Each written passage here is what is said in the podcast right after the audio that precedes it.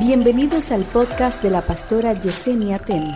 A continuación, una palabra de salvación, restauración y vida de Dios.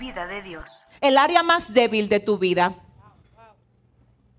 es la más atractiva a los espíritus inmundos. Satanás sabe que hay cosas en las que tú eres muy fuerte, pero hay otras. Déjame decirte algo, hay cosas que el diablo no puede hacer. Y es verdad, yo quiero que ustedes sepan, iglesia, que hay cosas que Satanás no puede hacer. Por ejemplo, Satanás no sabe lo que tú piensas. Él no sabe, él no, él no es omnipresente ni tampoco está metido en, en el cuerpo de una persona que le sirve a Jesucristo. Porque Satanás y Cristo no pueden vivir juntos en un mismo cuerpo. Así que Satanás no sabe lo que tú piensas, no es omnipresente, hay cosas que él no las puede hacer. Eso es así. Pero sin saber lo que tú piensas, sabe cómo tú te comportas. Porque tiene mucha paciencia, cosa que a veces nosotros nos falta. Y él no anda rápido y toma su tiempo para estudiarte.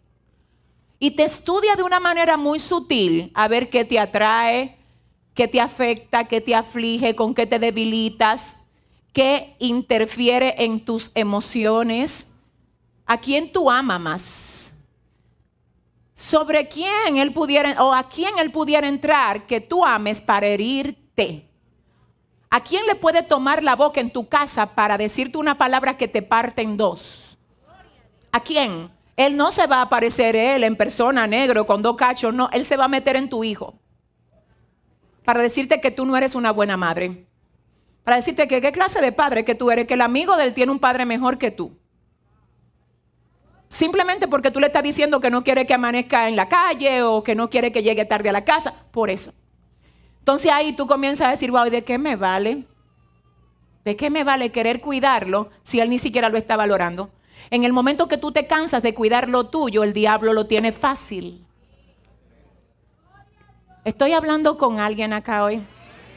Si tú entiendes tu rol en tu casa, tú vas a poner vallado, no importa a quién no le guste. Ese es el territorio que Dios te dio. Todo el que está bajo ese techo tiene que acatar la línea de Dios para tu casa. Punto. Punto. Eso es así, iglesia. Eso es así. Pero en el momento que tú te cansas, llega un momento donde tú desde tu territorio dices, ya yo estoy cansado de esto.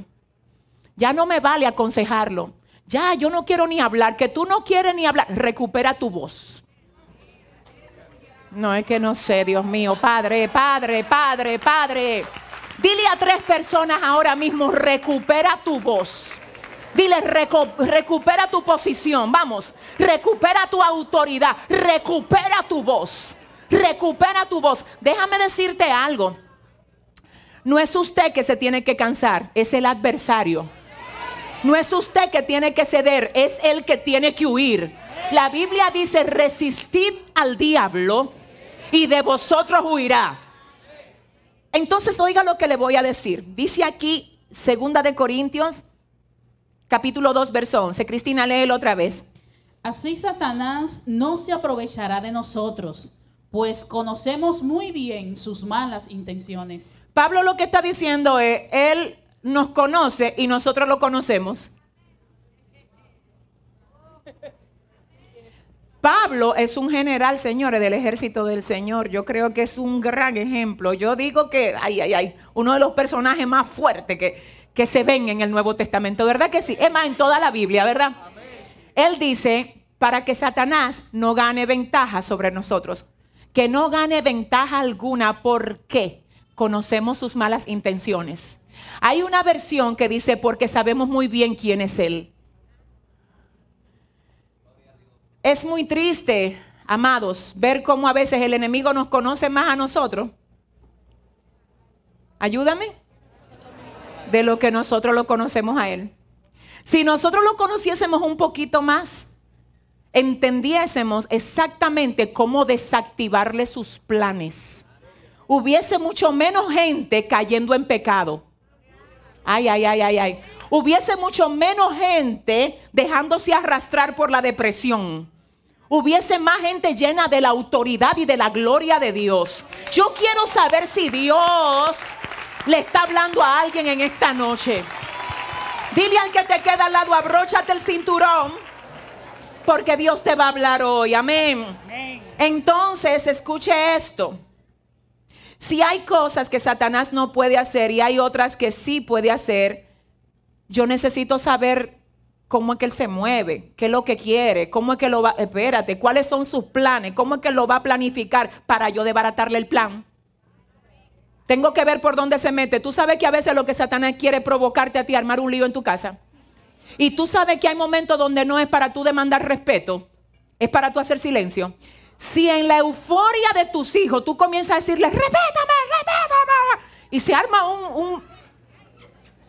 Ahí no hay razonamiento.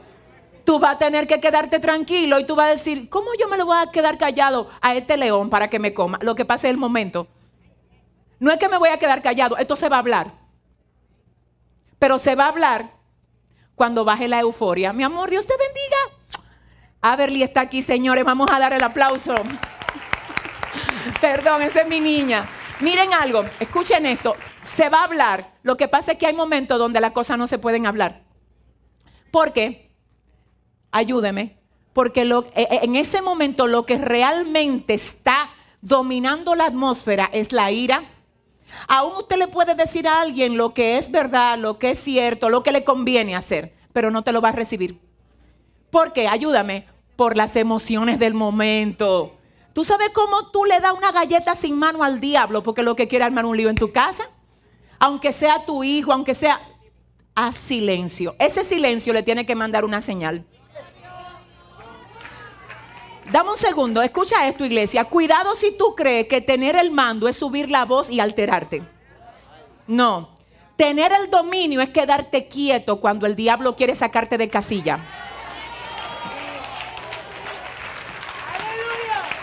Escucha lo que te voy a decir en el nombre de Jesús.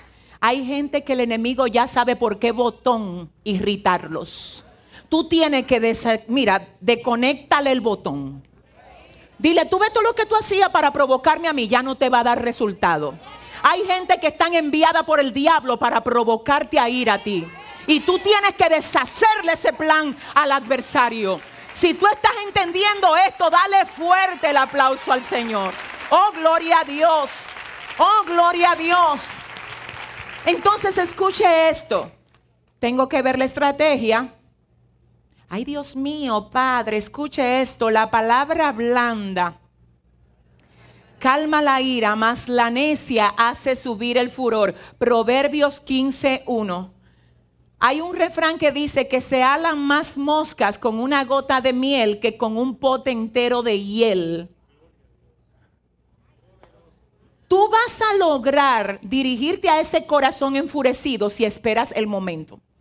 En ese momento tú te quedas quieto y si puedes le dice, ya terminaste, con mucha calma, terminaste, hablamos luego, seriamente. Se cerró eso ahí, no, le quitaste el arma, lo desarmaste. Si te pone, tú me dices, yo te digo, se va a armar una vaina ahí.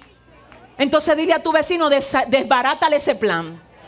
Dile, ese, ese plan se desbarata hoy, diga conmigo, ese plan se rompe hoy en mi casa. ¿Alguien dice amén? Te tengo noticias entonces, mi amor. Tú que dices ese plan se desbarata hoy en mi casa, Dios te va a proveer el escenario para saber si es verdad. Sí, porque hay gente que nada más viene aquí a atrapar y que amén, amén. Cuando tú te veas en el problema, acuérdate de esta clase. Acuérdate de esta clase. Si le va a dar el aplauso al Señor, déselo bien, gloria al Señor. Acuérdese Mire, vamos a hacer algo. Ponga ahí en su libreta de apuntes. Cansancio se define como debilidad o falta de fuerza provocada por la realización de esfuerzos extremos. Eso es cansancio. Cansancio es debilidad o falta de fuerza provocada por la realización de esfuerzos extremos o de esfuerzo constante sin ver un resultado esperado. Eso es cansancio. Dicho esto, entonces, hoy tenemos como tema, ¿alguien recuerda el tema? Tres formas como el adversario quiere cansarnos. Vamos a la primera, anótelo ahí, por favor. Dios mío, no se me distraiga con nada, porque hoy vamos a hablar cosas muy valiosas aquí, que yo sé que Dios las va a usar para edificar tu vida y traer a ti una dirección clara de cómo te debes de manejar. ¿Cuántos están preparados? Ok, entonces tres formas como el adversario quiere cansarnos. Número uno, ponga ahí, número uno, haciéndonos pelear batallas incorrectas. Número uno, haciéndonos pelear batallas incorrectas. ¿Alguien se había dado cuenta de eso? Necesitamos ser más sobrios, más sabios, más templados. No se ponga a responderle a todo. Todas las cosas no deben de ser respondidas. No, señores, no. Te voy a decir algo más muy serio y desde mi experiencia. Hay momentos donde tú le vas a tener que decir que no a ciertas personas que tú amas. Porque hay cosas que no necesariamente son batalla, es que tú te cargas de más. Y tú tienes que aprender qué te corresponde a ti hacer, por favor. Porque cuando viene a ver, tú estás cargando la carga de gente que no necesariamente son responsabilidad tuya y descuidas lo que sí lo son.